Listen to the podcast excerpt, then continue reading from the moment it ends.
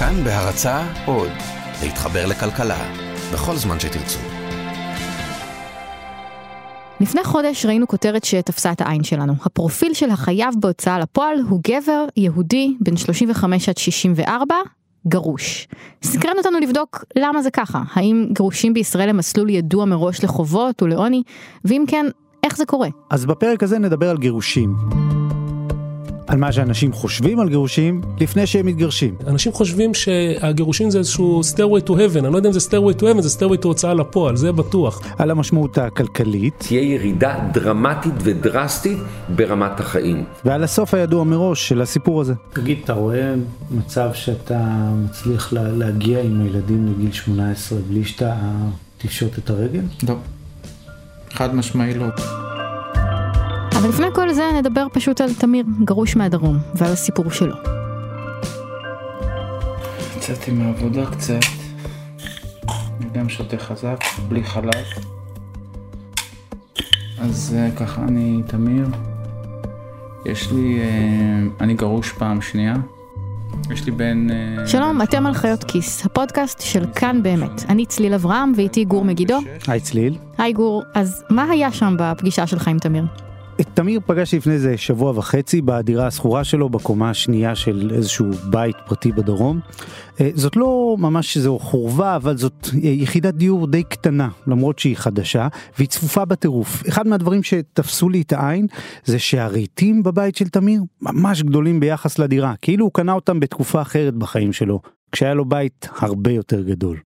כשיושבים בדירה הצפופה של תמיר ורואים אותו שפוף ומודאג מהחובות, קשה להאמין שזה הבן אדם שחשב לקנות וילה גדולה רק לפני פחות מארבע שנים. אז איך הוא הגיע למצב הזה? מה הסיפור שלו? טוב, אז תמיר התגרש פעם אחת. באתי כבן אדם עמיד עם uh, בית וקליניקה אפילו, אני יכול להגיד לך, ואוטו חדש. ויצאתי בלי בית ובלי אוטו ובלי ילד. ואז הוא התחתן שוב. יש לו ילד מנישואים ראשונים שחצה לא מזמן את גיל 18 ושני ילדים מהנישואים השניים, בני 9 ו-11. למרות שהוא נסע בתשלומי מזונות לאשתו הראשונה עבור הילד הראשון עד לשנים האחרונות, רגע לפני הגירושים השניים, מצבו הכלכלי של תמיר היה ממש לא רע, הוא אפילו חשב לקנות בית חדש. אפילו שקלנו להחליף ולקנות במקום יותר טוב, יותר גדול. מצב היה באמת אה, סביר, סביר פלוס. ואז באו הגירושים השניים. ערב הגירושים השניים, הוא וגרושתו הרוויחו כל אחד יותר מ-20 אלף שקל ברוטו. אוקיי, okay, זה הרבה כסף. כן, זה פחות או יותר כפול ממשק הבית הממוצע בישראל. גם מה שנשאר לתמיר מהמשכורת שלו בלבד לאחר הגירושים, 18 אלף שקל נטו, זה יותר מהכנסה הממוצעת בישראל למשק בית שלם. על הנייר, תמיר וגרושתו היו אמורים להצליח להחזיק שני משקי בית בכבוד. אבל אז קרה משהו שיכול לקרות לכל אחד מאיתנו. היה איזשהו אירוע רפואי שבעקבותיו תמיר נאלץ לצמצם מאוד את העבודה שלו. השתכרתי בסביבות ה-18-20 אלף שקל כשהתגרשנו, וזה ירד בחצי. עשרת אלפים שקל? כן. נטו או ברוטו? נטו. נטו. כן. טוב, עשרת אלפים שקל נטו זה עדיין משכורת יפה, זה עדיין יותר מהשכר הממוצע במשק, אפשר לחיות מזה, רוב האנשים חיים מפחות מזה. נכון, זה שכר שאפשר לחיות ממנו, אבל אז נכנס הפקטור של המזונות. יצא אז בזמנו כמעט, כמעט 7,000 שקל לשלושה ילדים.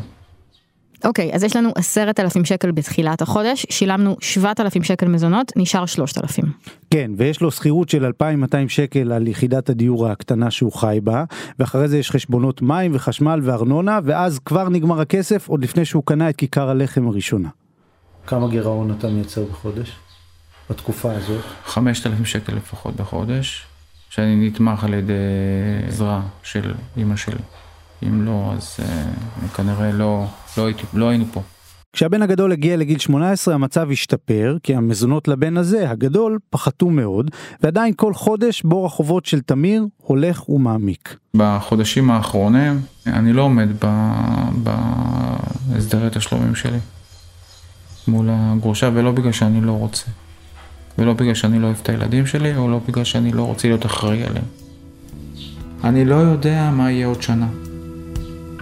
אם אתה שואל אותי, אני לא יודע. והכי גרוע, שאתה יודע שזה לא תלוי בך.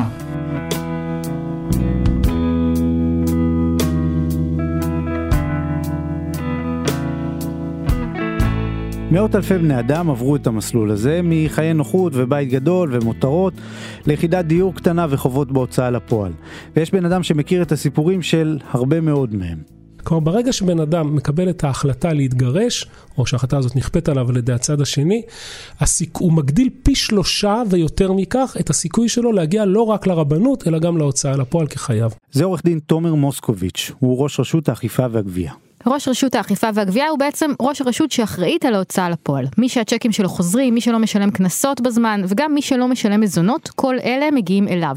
מיעוטם יצליחו להחזיר את החובות, אחרים ימשיכו לצבור אותם עד שחלקם ייקלעו לתהליך פשיטת רגל. ובשנים האחרונות מפרסמת רשות האכיפה והגבייה דוח שנתי מיוחד שמנסה לזהות מי האנשים האלה שנקלעים לחובות, מאיפה הם באו ומה מייחד אותם. וזה מה שמוסקוביץ' מספר. הוא מדהים, הוא מובהק בכל קנה מידה שהוא.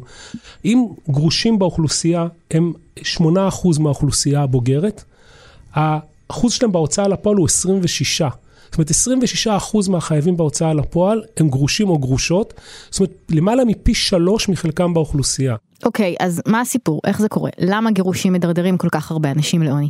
אז חלק מזה קשור לנושא של תשלומי מזונות בישראל. גברים מסכנים צריכים לפרנס את הילדים שלהם. אני מבין שזה יכול להישמע כמו מפלגת זכויות הגבר, וזאת לא הכוונה, אבל הייתה שם בעיה אמיתית שהכניסה המון אנשים לצרות, בעיקר גברים. במדינת ישראל יש איזשהו מצב עתיק יומין, שקובע שלמעשה מזונות ילדים אה, אין שוויון בין האזרחים, אלא יש שיטות או השיטה היא על פי ההשתייכות העדתית שלך. זה יוסי מנדלסון, הוא עורך דין מוכר וותיק מאוד בתחום דיני המשפחה וגם אחד המרצים הפופולריים בתחום. מה שמנדלסון אומר זה דבר מאוד פשוט, כל ההליך של גירושים בישראל מתנהל לפי הדין העברי העתיק. ולפי הדין הזה, בגדול, המזונות הם חד סטריים, מהגבר לאישה בלבד. דין כזה, ליישם אותו בשנת 2017 על כל היהודים או על כל האזרחים, יש בעניין או בדרך הזאת משהו מאוד לא הגיוני. עד לא מזמן המזונות היו זורמים מהגבר אל האישה גם במצב שהילדים מבלים יותר זמן אצל הגבר והאישה מרוויחה יותר מהגבר. קחי לדוגמה את הסיפור של תמיר, הוא מרוויח עשרת אלפים שקל נטו, אשתו עשרים והוא משלם לה ארבעת אלפים שקל מזונות כל חודש. זה מעוות. אוקיי, okay, זה באמת מעוות אבל זה גם קצת מעצבן אותי כבר. כי המקרים האלה שבהם האישה מרוויחה יותר מהגבר ועדיין הוא משלם לה ואז הוא מתדרדר לחובות והיא חיה חיי מותרות הם מקרים ממש ממש נדירים. והאמת היא שזה בדרך כלל הפוך, לפי פרסם ב-2015, 30% מהנשים הגרושות שיש להן ילדים קטנים לא מקבלות מהגרוש שלהן מזונות בכלל. כלום. ומתוך האבות שלא משלמים מזונות, הוצאה לפועל מעריכה שרק שליש לא מסוגלים לשלם. השאר פשוט משתמטים. וזה לא הכל, תשמע את זה. אה, מצאנו שהסיכון לעוני אצל אמהות גרושות וילדיהן לעומת אבות גרושים הוא פי שתיים וחצי. זו דוקטור ענת הרווסט מהמחלקה למגדר באוניברסיטת בר אילן. היא ערכה מחקר על גירושים ועוני יחד עם עמית קפלן מהמכללה האקדמית תל אביב-יפו. זה תמה שכל חוקר, חוקרת גירושין בעולם יחזור עליה. זאת אומרת, הסיכון של אימהות לעומת אבות להידרדר לגירושין הוא גבוה משמעותית. מה שהרווסט וקפלן גילו עוד למשל, זה שמשמורת משותפת זה לא מה שזה נראה על הנייר. הרבה פעמים יושבים בחדר, רושמים על נייר שהגבר והאישה עובדים אותו דבר, מרוויחים אותו דבר, כל אחד מהם נמצא עם הילדים חצי מהזמן. אבל אז, בחיים עצמם, קורה מה שקורה גם בין זוגות נשואים. האישה בכל זאת נמצאת יותר שעות עם הילדים, היא בכל זאת לוקחת על עצמה יותר מהעול. היא לוקחת למורה פרטי כשצריך, או רושמת לחוג או לקייטנה, ובסוף יוצא שהיא כן מוציאה יותר כסף על הילדים, יותר ממה שפסקו במזונות. מה שאני מנסה להגיד, זה שהנשים של האבות שאתה מדבר עליהם, אלה שחייבים בהוצאה לפועל, הן ככל הנראה גם עניות בעצמן, והן ככל הנראה אפילו עניות יותר. את יודעת מה? אני לא מתווכח עם זה. אבל חשוב לי להגיד שהיה בישראל עיוות שקבע שהמזונות הם חד סטריים, מהגבר לאישה בלבד. ואז מונתה ועדה מקצועית שמנדלסון היה חלק ממנה, והיא המליצה לשנות את המציאות. ואכן הוועדה המליצה לבטל את הדין האישי במזונות ילדים, ואכן לקבוע איזה שהן נוסחאות שמתחשבות לשני אותם פרמטרים, זמני שהייה ויכולת הכנסה. הכנסת עוד לא אימצה את ההמלצות האלו, אבל בתי המשפט המחוזיים הם כבר נעים בכיוון, בלי הכנסת. ורק נוסיף שכל העניין הזה עומד ממש בימים אלו להכרעה של בית המשפט העליון, שצפוי לקבור בדרך של פרשנות את כל העיוות ההיסטורי הזה שנובע מזה שהחוק שחל עלינו הוא בעצם חוק ממשה רבנו פחות או יותר. אוקיי, okay, אבל זה עדיין לא יפתור את הבעיה הבסיסית. המקרים האלה עדיין מעטים, ברוב המקרים האישה מרוויחה פחות, ברוב המקרים אין מספיק כסף, לא לאבא ולא לאמא. התמונה שבאמת עולה מהדוח של רשות האכיפה ברורה, לשני המינים, במנותק מסוגיית המזונות. לאישה או גבר גרושים יש יותר מפי שלושה סיכוי להגיע להוצאה לפועל מכל אחד אחר. קחי לדוגמה את תמיר, גם אם הוא לא היה משלם מזונות בכלל, עם שלושה ילדים במשמורת משותפת, הוא בכל מקרה היה מגיע לקשקש לסוף החודש, וסביר להניח שהוא עדיין היה מייצר גירעון. והוא עוד מרוויח יותר מהממוצע. אז זה הקטע שאנחנו עושים חישובים? כן. יאללה. את ההכנסה הכספית הממוצעת למשק הבית הישראלי. היא עומדת על 15,400 שקל לחודש נכון לשנת 2015. זה אומר שבמשפחה ממוצעת שני בני הזוג ביחד מרוויחים 15,000 שקל נטו. ההוצאה הממוצעת עומדת על 12,300 בחודש. אז נשאר 3,000 שקל עודף.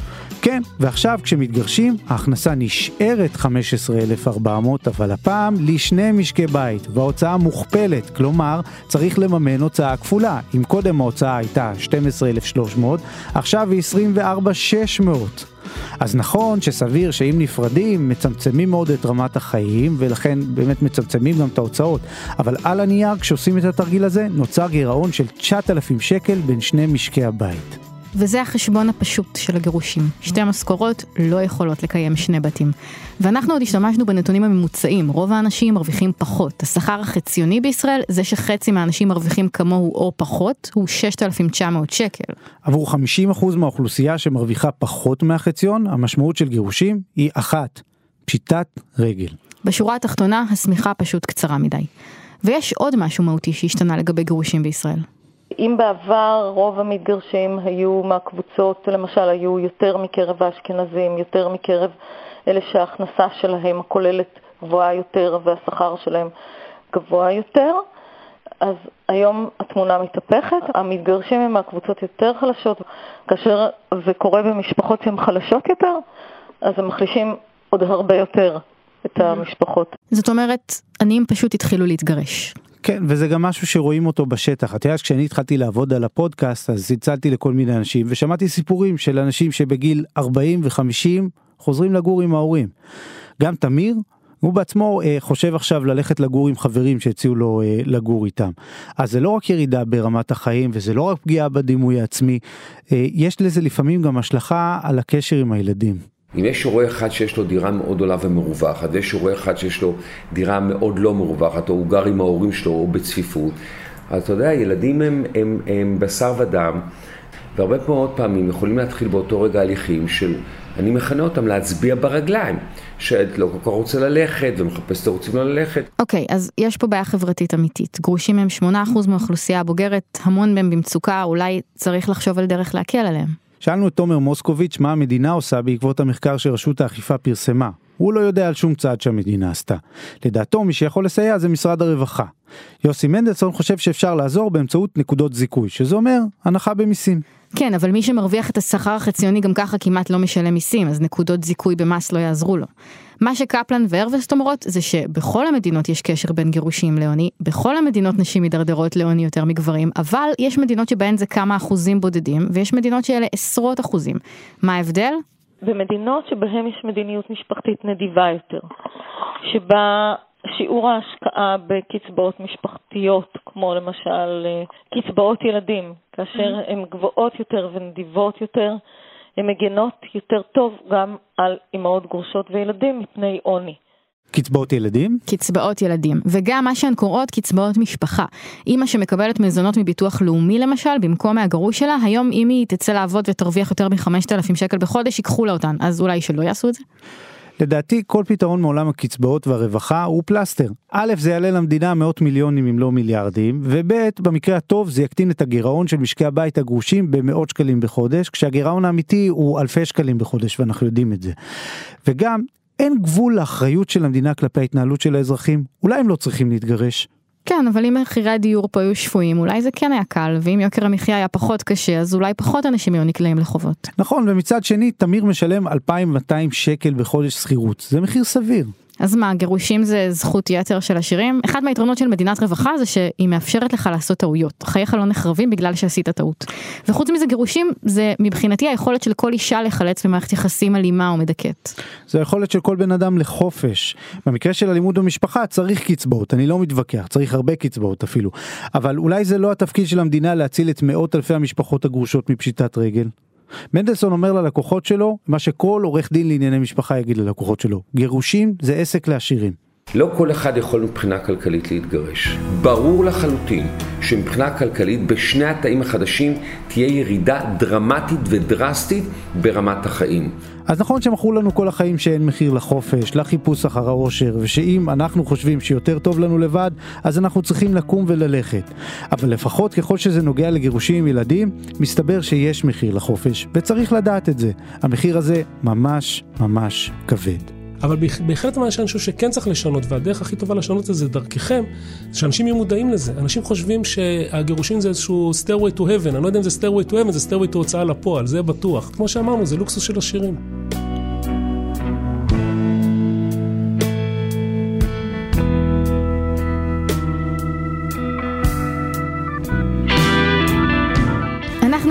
כיס, הפודקאסט של כאן באמת. תודה רבה למפיק והעורך שלנו רום אטיק, תודה רבה לטכנאי אסף רפפורט ותודה לאייל שינדלר שהביא לשידור.